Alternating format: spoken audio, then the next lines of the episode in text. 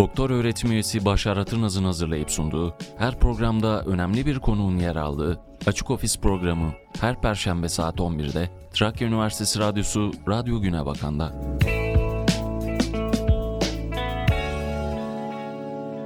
...106.2 Radyo Güne Bakan'da yeni bir Açık Ofis programıyla sizlerle birlikteyiz. Geçtiğimiz Eylül ayının başında Trakya Üniversitesi bünyesinde yer alan Lozan Müzesi'ne çok değerli bir bağış gerçekleşti. Edirne eski müftüsü Osman Hilmi Efendi ve oğlu Edirneli Korgeneral Sami Topçu Paşa'ya ait şahsi eşyalar Zorlutuna ailesini temsilen Kahraman Zorlutuna ve Hilmi Zorlutuna tarafından milli mücadele ve Lozan Müzesi'nde kalıcı olarak sergilenmek üzere rektörümüz Profesör Doktor Sayın Erhan Tabakoğlu'na teslim edildi. Ardından 29 Ekim Cumhuriyet Bayramı'nda Edirne Valisi Sayın Yunus Sezar, rektörümüz Profesör Doktor Sayın Erhan Tabakoğlu ve Tarih Bölüm Başkanımız Profesör Doktor Sayın Nurten Çetin'in de yer aldığı bir törenle serginin açılışı gerçekleştirildi. Bu programda hem Lozan Müzesi'ne yapılan bağışın içeriğinin detaylarını konuşacağız hem de altı dil bilen, alim ve işgal altındaki bir vatanın kurtarılmasında büyük fedakarlıklar göstermiş örnek kişilik Edirne eski müftüsü Osman Hilmi Efendi başta olmak üzere milli mücadele yıllarında ve Cumhuriyet'in kurtuluşunda önemli görevler gerçekleştirilen oğlu Korgeneral Sami Topçu Paşa gibi tarihe adlarını altın harflerle yazdıran bu önemli şahsiyetlerin verdikleri mücadeleyi sizlere aktarmaya çalışacağız. Konuğumuz Trakya Paşaeli Müdafaa Hukuk Cemiyeti kurucularından ve başkanlarından Edirne eski müftüsü Osman Hilmi Efendi'nin kızlarından Sadiye Zorlu Tuna'nın torunu Sayın Kahraman Zorlu Tuna. Öncelikle bizi kırmayıp programımıza katıldığınız için çok teşekkür ediyorum. Hoş geldiniz. Hoş bulduk efendim. Ulu Önder Mustafa Kemal Atatürk'ün bir sözüyle başlamak istiyorum.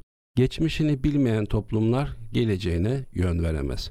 Bu söz aslında bizlere bir sorumluluk da yüklüyor elbette ki. Tarihimizin öğrenilmesinde ya da hafızalarımızın tazelenmesinde radyo olarak görevimizi yerine getirmemiz gerekiyor. Dilerseniz önce Milli Mücadele ve Lozan Müzesi'ne bağışladığınız o değerli belge ve materyallerden başlayalım. Bu belge ve materyallerin neler olduğu elbette ki çok önemli. Bunları tek tek konuşacağız ama bu bağış Zorlutun ailesinin elinde bazı tarihi belge ve materyaller vardı. Bunları da bir müzeye bağışladılar. Görmek görmek isteyenler Lozan Müzesi'nde görebilirler gibi basit bir durum değil elbette ki. Biz bu belge ve materyaller üzerinden bu tarihi şahsiyetleri ve mücadelelerini sizlere aktarmaya çalışacağız. Öncelikle Trakya Paşaili Müdafaa Hukuk Cemiyeti kurucularından ve başkanlarından Edirne eski müftüsü Osman Hilmi Efendi'yi tanıyalım ve aldığı eğitimlerden ve görevlerden başlayarak sürgün yıllarından beyaz şeritli İstiklal Madalyası'na kadar uzanan bu inanılmaz hayat hikayesini sizden dinleyelim.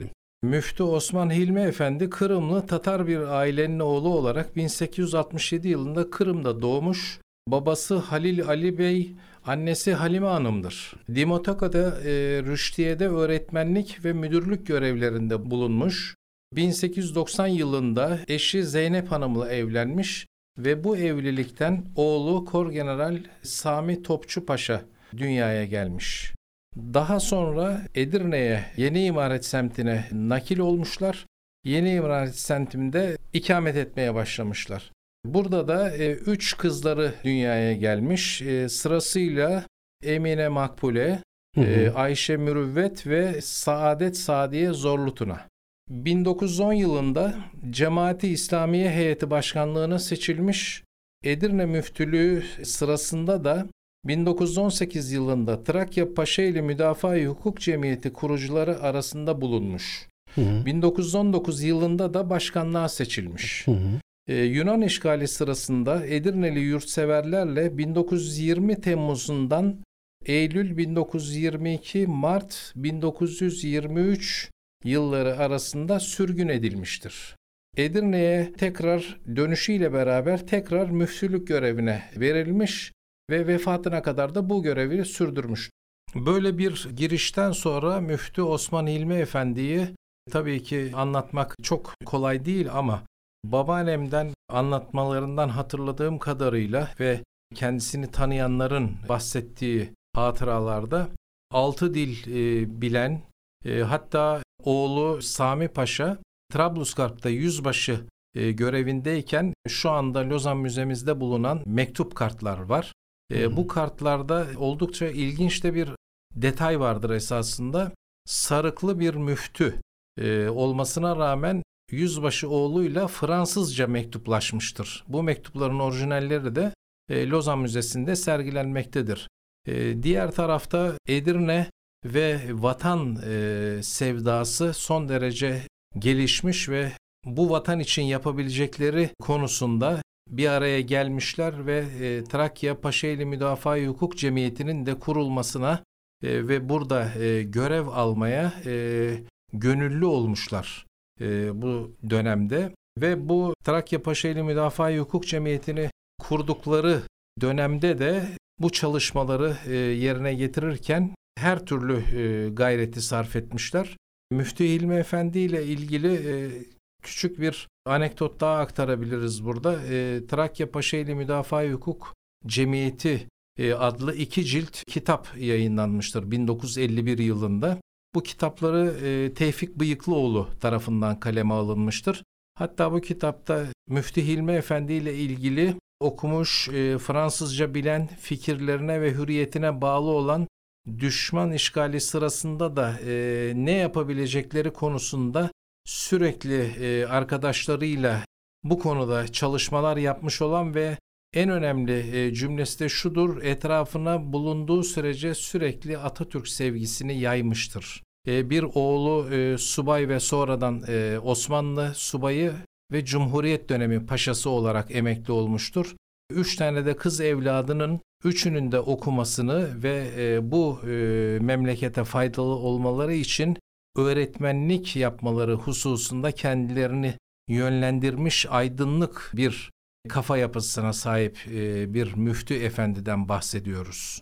Tabi az önce Edirne eski müftüsü Hilmi Efendi dediniz ama iki tane Hilmi Efendi var. O yüzden karışmaması için de ayırt etmekte fayda var. Bir Osman Hilmi Efendi bizim şu anda programımıza konu olan Müftü Efendi'den bahsediyoruz. Bir de işgal sırasında Osman Hilmi Efendi'nin sürgünde olduğu dönemde atanan bir müftü de var. O da Mustafa Hilmi Efendi. İkisi arasındaki farkı anlatmakta yarar var diye düşünüyorum. Çünkü biri sürgündeyken diğeri Edirne'de işgal altındaki ülkede neler yapmış. Bunu hatırlatmanız çok iyi oldu aslında.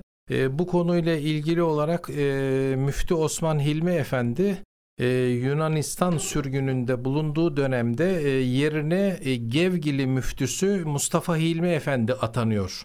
Ve Mustafa Hilmi Efendi Edirne'de müftülük görevine başladıktan sonra ilk yapmış olduğu şeylerden bir tanesi Selimiye'nin bahçesinde Venizelos'un adına bir dua tertip etmek ki bu sonradan çok karşımıza çıktı bu konu. E, bu isim benzerliğinden dolayı da biz e, birçok defa bu isim benzerliğini düzeltmek zorunda kaldık. Hatta e, Turgut Özakman'ın e, şu Çılgın Türkler kitabında bu konudan 331. sayfasında bahsedilmektedir. Biz rahmetli Turgut Özakman'a Burada yine rahmetle ve minnetle anacağım yazar ve şair, gazeteci e, Mehmet Ağırgan Bey'i e, anmak isterim. E, kendisine aile olarak bir vefa e, ve bir gönül borcumuz bulunmaktadır. Bu Mehmet Ağırgan Bey vasıtasıyla biz rahmetli Turgut Özakman'a ulaşarak bu yanlışlığın düzeltilmesi talebinde bulunmuştuk ve bu talebimiz yerine getirildi. Yanılmıyorsam 346. baskıdan sonra şu Çılgın Türkler kitabında da bu ayrıntı Mustafa Hilmi Efendi olarak düzeltildi ve biz de bu konudan dolayı son derece bahtiyar olduk diyelim. Evet bir de tabii ki tekrar söylemek gerekirse asker bir aile bir taraftan bir taraftan da eğitimci bir aile. Cumhuriyet tarihinin başlangıcına baktığımız zaman eski Edirne müftüsü Osman Hilmi Efendi bir oğlu var asker ve kor general oluyor. Üç kızı da öğretmen oluyor. Eğitimci, evet. Evet, eğitimci. Yani burada sadece müftülüğünün ötesinde verdiği çok önemli bir mücadele var. Trakya Paşaeli Müdafaa Hukuk Cemiyeti'nin kurucularından olması çok önemli. Altı çizilmesi gereken ve başkanlığını yürütmesi çok önemli. Ve bütün bunları da tabii ki hayatı pahasına aslında bu sorumlulukları alıyor ve mücadelesini veriyor. Neyse ki hayatı son bulmuyor. O sürgünden dönüyor ve tekrar görevinin başına dönüyor ve bu ülkeye, bu cumhuriyete pırıl pırıl evlatlar yetiştiriyor. Hem asker, üç öğretmenle. Bugün burada varlığımızın en önemli sebeplerinden bir tanesi onlar. O cumhuriyet döneminde hem Edirne'de hem Türkiye'nin dört bir yanında öğretmenlik yapan ve askerlik yapan, bu ülkenin varoluşunda kat sağlayan bütün herkesi saygı ve minnetle bir kez daha anıyoruz. Buna ek olarak babaannemden yine bana e, intikal eden çok önemli bir tavsiye e, bulunmakta. Bu tavsiye de şuymuş, kendi evlatlarına evladım önce iyi bir insan olmamız gerekir. Vatan sevgisiyle büyüyüp bu şekilde yaşamamız ve e, iyi bir insan olduktan sonra gerisine bakmamız gerekir derdi. Ve babaannem de bizlere, biz torunlarına daima şunu söylerdi. İlk ölçümüz burada iyi bir insan olması ve e, rahmetli babaannemleri de Müftü Osman İlmi Efendi öncelikle iyi bir insan olmaları düsturuyla e, yetiştirmiş ve bu şekilde de e, meslek sahibi olup e, gelecek kuşakları da bu şekilde eğitmeleri konusunda sürekli tavsiyelerde bulunmuş. Peki Osman Hilmi Efendi'nin hayatını burada bu programa sığdırmamız zaten mümkün değil ama araştırmak isteyenler için iki kaynak da önerebiliriz biz buradan. Geçen yıl çıkan bir kitabımız var. 25 Kasım 2022 Edirne'nin Kurtuluş'un 100. yılı münasebetiyle Yüzlerinde Edirne adıyla bir kitap yayınlandı. Egemen Ilgın'ın yazmış olduğu bir kitaptı.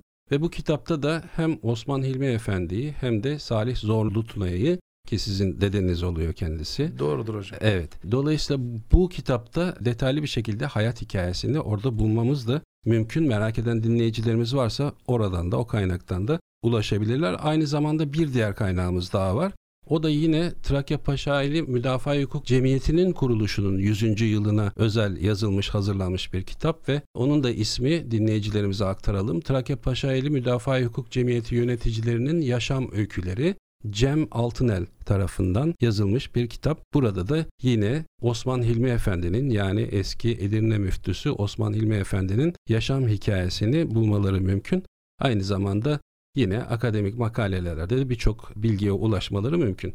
Peki Kahraman Bey sizin bağışladığınız belgeler arasında bir de Osman İlmi Efendi'nin sürgün yıllarında ki Selanik, Midilli ve Semadirek adasında sürgünde olduğu dönemde Edirne'deki ailesine yazdığı mektuplar var. Bu mektupları da yine Lozan Müzesi'ne bağışladınız.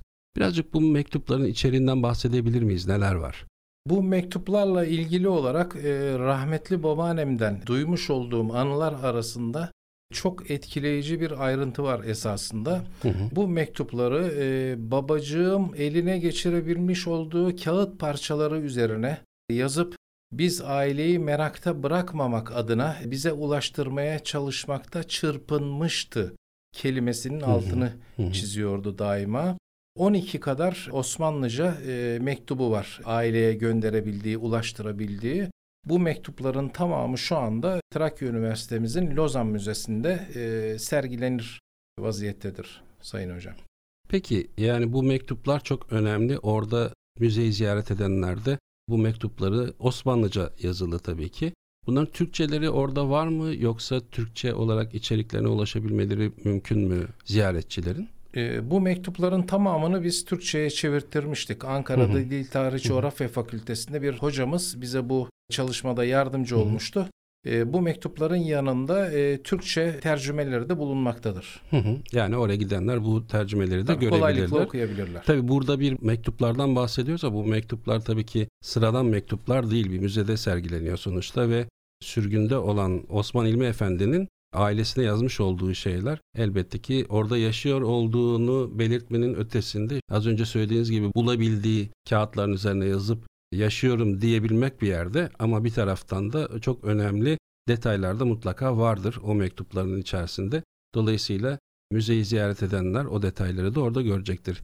Yine sizin Milli Mücadele ve Lozan Müzesi'ne bağışladığınız eserler arasında Osman İlmi Efendi'ye ait bir de yağlı boya tablo var. Bu tablonun muhteviyatı hakkında da sizden bilgi alabilir miyiz? Bu tabloyla ilgili benim hatıralarımda şöyle bir ayrıntı var. Rahmetli babaannem babası Osman Hilmi Efendi'nin fotoğraf çektirme konusunda dirençli olduğunu bana nakletmişti. Ailenin elinde bulunan ender bir siyah beyaz fotoğraf daha sonra yine babaannemin eşi yani dedem Salih Zorlutuna Halk Eğitim Merkezi kurucu müdürlüğü sırasında bu siyah beyaz birkaç fotoğraftan bir tanesini e, Halk Eğitim Merkezi'nin duvarlarında bulunan Türk büyüklerine ait yağlı boya tabloları e, resmeden resim öğretmeni Emin Çizgin hocaya veriyor ve bu Emin Çizgin hoca da bu e, siyah beyaz fotoğraftan yola çıkarak kendi el emeği, göz nuruyla böyle bir tablo meydana getiriyor. Bu tablo rahmetli babaannem yaşadığı sürece e, evinin salonunda asılı vaziyetteydi. Şu anda da müzemizin e, baş köşesinde yerini almış durumda. Biz de bundan dolayı aile olarak çok mutluyuz. Peki bağışlar arasında Osman İlmi Efendi'nin oğlu Edirneli Korgeneral Sami Topçu Paşa'ya ait bir de üniforma var. Dilerseniz önce birçok savaşta kahramanlık göstermiş, Filistin cephesinde gazi olmuş, Cumhuriyet'in kuruluşuna şahitlik etmiş, Atatürk ve İsmet İnönü ile birlikte çalışmış önemli bir isim olan Sami Topçu Paşa'nın hayatını da aktaralım dinleyicilerimize. Ardından da bu üniformanın detaylarından biraz bahsedelim isterseniz. Bu üniformayı görenler orada ne tür detaylarla karşılaşacaklar? Ee, bu üniforma paşamızın e, son görev yaptığı ve üzerinden çıkardıktan sonra emekli olduğu üniforması. Hı hı. 1951 yılına ait bu hı hı. üniforma. 8. Hı hı. Kolordu Komutanlığından e, emekli olmuştur paşamız. Üniforma ile birlikte üniversitemize hem İstiklal Madalyası'nı üzerinde hem de 1937 yılına ait Trakya manevraları madalyasını da biz e, bağışlamış e, olduk. Onlar da şu anda müzemizde sergilenmekte. Peki birazcık da Sami Topçu Paşa'dan bahsedelim. Çünkü ailenizin geçmişine baktığımız zaman aile hem asker hem de eğitimci bir aile ve Cumhuriyet'in kuruluşunda önemli işlere imza atmış çok değerli şahsiyetler. Dolayısıyla Osman İlmi Efendi'nin oğlu Edirneli Kor General Sami Topçu Paşa'nın da birazcık hayat hikayesinden bahsedelim dinleyicilerimiz eminim ki merak ediyordur. Ee, Sami Topçu Paşa'mız Dimetok'a doğumlu kendisi. Hı hı. 1911 yılında Topçu Okulu'ndan teğmen rütbesiyle mezun oluyor ve 1951 yılına kadar 40 yıl bu üniformayı şerefle üzerinde taşıyor ve kor generallik rütbesine kadar yükseliyor. Sonuç olarak yaş haddinden de 1951 yılında emekli oluyor. Gerek askerlik yaşamı sırasında gerekse emeklilik döneminde yolları birçok kez İsmet İnönü ile kesişiyor. Görev yapmış olduğu bazı birlik ve kıtalarda İsmet İnönü tarafından denetleniyor ve 1935 Ankara Seymen civarında olarak hatırladığım bir tatbikatta da Atatürk'ün huzurunda bu tatbikatı gerçekleştiriyorlar. Bunun da orijinal olan siyah beyaz iki tane fotoğrafını Lozan Müzemize bağışladık. O fotoğrafları hı hı. da müzeyi gezen ziyaretçiler görebilirler. Bunlar da muhtemelen Genelkurmay'ın bile arşivinde olmayan iki fotoğraftır. Bu topçu soyadı da aslında soyadı kanunundan sonra alınan bir soyad değil mi? O yüzden zaten topçu subay olduğu için almış olduğu bir soyadı mıdır? Şimdi e, babaannemden bana intikal eden bu konuyla ilgili bilgi şu yönde hocam. Hı hı. Kendisi özellikle topçu soyadını istirham ediyor ve kırmayıp kendisine topçu soyadını veriyorlar ve mesleğine olan bağlılığından hmm. dolayı da bunu vefatına kadar gururla taşıdığını kendisi ifade ediyormuş. Peki Milli Mücadele ve Lozan Müzesi'ni ziyarete gidenler Osman İlmi Efendi ve oğlu Korgeneral Sami Topçu Paşa'nın portrelerinin yanı sıra İsmet İnönü ile olan fotoğrafları da görmeleri mümkün. Peki dilerseniz biraz da bu fotoğraflardan bahsedelim. Çünkü tarihi değeri çok önemli, yüksek olan fotoğraflar var burada. Bu fotoğraflardan biraz bahsedebilir miyiz? Gerçi tabii ki biz burada radyodan anlatıyoruz ama bu değerleri anlatıp en azından dinleyenlerimizin o müzeye gidip bu fotoğrafları görmelerini tabii ki istiyoruz. Önemli olan o. Ama nelerle karşılaşacaklar o fotoğraflarda Loza Müzesi'ne gittikleri zaman? Bu fotoğrafların içerisinde İsmet İnönü'nün Giresun'da e, Sami Paşa'mızı denetlediği bir resmi fotoğrafı var. Askeri üniformalı fotoğrafları daha doğrusu. E, bir de emekli olduktan sonra enteresan bir tesadüfle İsmet Paşa ile Sami Paşa e, Ankara Kavaklıdere'de Ayten Sokak'ta yan yana evlerde ikamet edip komşuluk etmeye başlıyorlar. Emeklilikleri sırasında da Haziran ayı olması gerekir. E, Topçu Günü kutlamaları oluyor. Bununla ilgili değişik yıllara ait Polatlı'daki Topçu Okulu'nu ziyaret ettikleri günlere ait e, sivil fotoğrafları da bulunuyor. Bu fotoğraflardan bir tanesi oldukça ilginçtir. O sivil fotoğrafta bir e, Celal Bayar, o dönemin Genelkurmay Başkanı Cevdet Sunay, İsmet Paşa ve Sami Paşa da bulunmakta. O yüzden bizce aile adına da çok kıymetli bir fotoğraftı. Bunu da e, müzemizde ziyaretçiler görebilirler. Programımızın başında eski Edirne müftüsü Osman Hilmi Efendi'nin üç kızının olduğundan bahsettik ve bu üç kızdan en küçüğü olan Sadiye Zorlutuna yani sizin babaannenizde adını da zikretmiştik. Aslında bağışları gerçekleşmesini sağlayan kişi de o diyebiliriz. Çünkü onun bir vasiyeti vardı, isteği vardı ve siz o isteği yerine getirdiniz ve babasından kalan bu belge, madalya ve üniformaları yıllarca sakladı ki o saklamamış olsaydı bugüne ulaşması da mümkün değildi ve vefatından 6 ay kadar önce size bu emanetleri verdi ve şunları söyledi. Dedi ki bunları güzelce muhafaza edelim. Bir gün bağışlanabilecek, sergilenebilecek uygun bir yer gördüğünüzde gönül rahatlığıyla biz bunları oraya teslim edelim demiş size. Siz de Lozan Müzesi'ne bağışladınız. Biraz da bu değerli emanetlerin bize ulaşmasını sağlayan babaanneniz Sadiye Zorlu Tuna'yı tanıyalım isterim. Çünkü çocuk kütüphanesini kurmuş hatta Atatürk Edirne'ye geldiğinde huzuruna çıkmış Cumhuriyetimizin ilk öğretmenlerinden biri kendisi. Dolayısıyla o görüşmeyi de aktarırsanız seviniriz. Babaannem bu görüşmeyle ilgili o anı yaşar gibi e, bize birkaç kez nakletmişti değişik yıllarda e, yaşadığı dönemde. E, ve bu anısını bize anlatırken torunlarına e, o günü e, yaşarcasına böyle coşkun bir şekilde ifade ederdi. Atatürk'ümüz Edirne'ye 1930 yılında son gelişinde kız öğretmen yani kız muallim mektebinin e, toplantı tiyatro salonunda bir heyet toplanıyor. Bu heyet toplandığı sırada da Ulu Önderimiz Atatürk genç muallimelerden de birkaç tanesiyle görüşmek isterim diye bir talepte bulunuyor. Ve bu arada e, babaannemin de olduğu bir öğretmen grubu atamızın huzuruna çıkıyor. E, ve bu konuyla ilgili Atatürk'ümüz kendilerine işte bu e, vatana faydalı ve e, aydın e, öğrenciler yetiştirmelerini, aydın bireyler yetiştirmelerini salık veriyor. Ve babaanneciğim bu konuyu anlatırken biz atamızın huzurunda bu memlekete faydalı talebeler yetiştirmek üzere and içtik. Ben bu andımı emekli olduğum güne kadar yerine getirmeye gayret ettim evladım diye bize nakletmişti. Bir anekdot anlatmıştınız bana bu programı planladığımız ilk konuştuğumuz zamanda hatırlarsanız şu anda öğretmenlik yapabilir misiniz diye sorulmuştu kendisine. Çok ilginç bir diyalogda onu da aktarırsanız sevinirim. O kısım 2004 yılının 19 Mayıs'ına ait bu hatıra.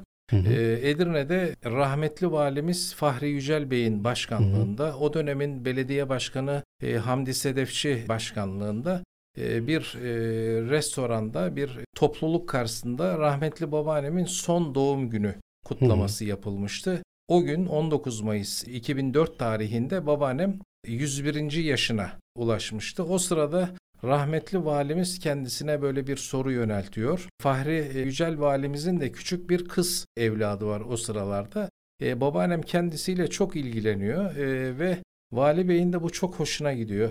E, biraz sohbet ediyorlar. Vali Bey o sırada bu çok ilginç olan soruyu yöneltiyor babaanneme. Diyor ki Hoca hanım diyor siz diyor yine diyor şu anda imkan verilse öğretmenlik mesleğine dönmek ister misiniz diye bu soru karşısında babaannem çok heyecanlanıyor ve sesi titreyerek aynen şu cevabı veriyor.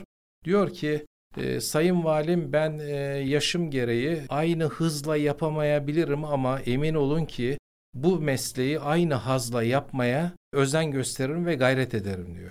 Ya o kadar önemli bir cümle ki, o kadar güzel bir cevap ki. Cumhuriyetimizin ilk öğretmenlerinden birinin söylediği 101 yaşındayken söylediği bir söz inanılmaz e, duygulandım şu an tüylerim diken diken oldu. Aynı hızla yapamam ama aynı hazla yaparım. İşte bu aslında Cumhuriyet'in kuruluşunun, orada verilen mücadelenin 100 yıllık bir bedende nasıl hala o güçle, o inançla, o azimle, o duyguyla yerinde sapasağlam durduğunu gösteriyor. Dolayısıyla o dönem öğretmenlerimize çok iş düşüyordu. Hala öğretmenlerimize çok iş düşüyor ama mekanı cennet olsun diyelim. Saygı ve minnetle Çok analım kendisini. hocam, Çok sağ olun. Cumhuriyet'in ilk öğretmenlerinden biri derken aynı zamanda yazar şair Halide Nusret Zorlu Tuna'ya da mutlaka değinmemiz gerekiyor.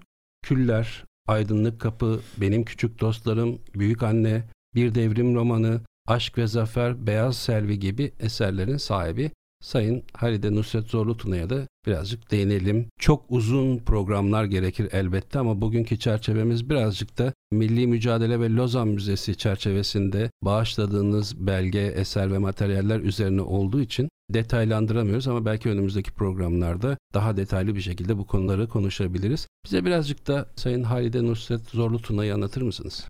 Halide Nusret Zorlutuna 1924 yılında edebiyat öğretmeni olarak Edirne Kız Muallim Mektebi yani kız öğretmen e, okuluna tayin ediliyor. Edirne'ye intikal ettikten kısa bir süre sonra e, rahmetli dedem Salih Zorlutuna da meslektaşı olarak tanışıyor ve e, Edirne'deki kaldığı dönemde sıkı bir görüşme ve mesleki paylaşımları oluyor. Bu dönemde dedem Halide Nusret Hanım'ın kız kardeşi e, yazar İsmet Kür ile de tanışma fırsatı buluyor. İsmet Hı hı. Hanım da çünkü e, ablasıyla beraber Edirne'ye gelmiş ve bir müddet sonra e, dedem Salih Zorlutun'a e, İsmet Kür hanımefendiye keman dersleri vermeye başlıyor ve dolayısıyla aileyle de ev görüşmeleri kısmı oluyor. Bu dönemden sonra dedem Halide Nusret Zorlutuna'nın eşi olan Aziz Zorlutuna ile tanışmalarına vesile oluyor. Aziz Paşa'mız o dönemde Kırklareli'de e, tabur komutanlığı görevinde binbaşı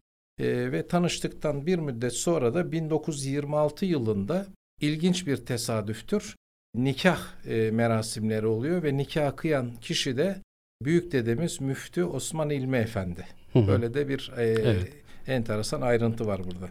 Evet, Trakya Üniversitesi Radyosu Radyo Güne Bakan'da Açık Ofis programının konuğu Trakya Paşaeli Müdafaa Hukuk Cemiyeti kurucularından ve başkanlarından Edirne eski müftüsü Osman Hilmi Efendi'nin kızı Sadiye Zorlutuna'nın torunu Sayın Kahraman Zorlutuna'ydı. Vermiş olduğunuz değerli bilgiler için çok teşekkür ediyoruz. Rica Hı. ediyorum hocam. Peki son olarak eklemek istediğiniz bir bilgi ya da vermek istediğiniz bir, bir mesaj var mı? Belki buradan sadece tarihin sayfalarını biraz açtık, baktık. Bağışladığınız belgeler, materyaller üzerinden konuştuk ama bu anlattığımız kadarıyla da her zaman söylediğimiz gibi bu cumhuriyet kolay kurulmadı. Çok büyük mücadelelerle kuruldu. Dolayısıyla hep vurguladığımız şey mutlaka tarihimizi bilmemiz gerekiyor. Programın başında Ulu Önder Mustafa Kemal Atatürk'ün de sözünde hatırlattığımız gibi mutlaka tarihimizi bilmemiz ve zaman zaman da hatırlatmamız gerekiyor. Rahmetli babaannem bu belgeleri, e, fotoğrafları, üniforma ve diğer bu müzeye bağışladığımız e, eserleri bana teslim ederken de daha öncesinde de birçok kez şunu söylemişti. Müzeler özellikle çok önemli. E, Hı müzelerin yaşadığımız kentlerin ve bulundukları e, yerlerin canlı birer e, hafızası olduğuna inanırdı babaanneciğim. Evet. E, mekanı cennet olsun. O yüzden de bu kadar e, belgeyi, bilgiyi e, bütün o evlerinde, taşındığı yerlerde özenle bir şekilde taşımış ve en sonunda da vefatından 6 ay kadar önce bana teslim etmişti. Ben de e, Sayın Rektör Hocamız Erhan Tabakoğlu ile görüştükten sonra bu belgelerin e, emin ellerde ve olması gerektiği gibi sergileneceğine inandığımız için Lozan Müzesi'nde bunların sergilenmesini uygun bulduk aile olarak. Hı hı. E, Lozan Müzesi demek İsmet İnönü demekti. İsmet İnönü ile de Sami Topçu Paşa'mızın gerek sivil gerek asker hayatında e, birçok kez hayat çizgilerinin kesişmesi ve onların birlikte anılması da bizim için ayrıca bir önem taşımaktaydı. Bunları e, bu şekilde e, bağışlayıp sergilenmesine ve gelecek kuşaklara aktarılmasına katkıda bulunmak istedik. Umarım yerine getirmişizdir. Bundan sonraki programlarda da eminim ki bu görevi sürdürmeye devam edeceğiz. Tarihimizi hatırlamak ve hatırlatmak, genç nesillere milli mücadelemizi, bu olağanüstü kahramanlarını elimizden geldiğince tanıtmak da amacımız. Elbette ki bu programın yetmesi süresi yarım saatlik bir zaman dilimi içerisinde anlatmamız mümkün değil. Yine de oldukça bilgilendirici ve aydınlatıcı bir program oldu diye düşünüyorum. En azından bu bilgilerle Milli Mücadele ve Lozan Müzesi'ne gittiklerinde çok daha aydınlanmış bir şekilde o eserleri diyelim artık müzenin içerisinde yer alan eserleri çok daha bilerek gitmiş ve incelemiş olacaklar diye düşünüyorum. Uzun yıllar Edirne'ye hizmet eden milli mücadelemizin kahramanları Edirne eski müftüsü Osman İlmi Efendi ve oğlu Korgeneral Sami Topçu'nun manevi huzurunda saygıyla bir kez daha burada eğiliyoruz. Bu vesileyle Ulu Önder Mustafa Kemal Atatürk'ü ve silah arkadaşlarını da yine saygı ve minnetle anıyoruz. Programımızın tekrarını dinlemek isteyenler olursa radyomuzun resmi Spotify ve Google Podcast hesaplarından programımıza ulaşabileceklerini buradan hatırlatalım. Ben program yapımcınız ve sunucunuz Başar Atırnaz. Haftaya Perşembe günü saat 11'de yeni bir konu ve konukla 106.2 frekansında olacağız. Görüşmek üzere, hoşçakalın. Doktor öğretim üyesi Başar Atırnaz'ın hazırlayıp sunduğu, her programda önemli bir konuğun yer aldığı Açık Ofis programı her Perşembe saat 11'de Trakya Üniversitesi Radyosu Radyo Güne Bakan'da.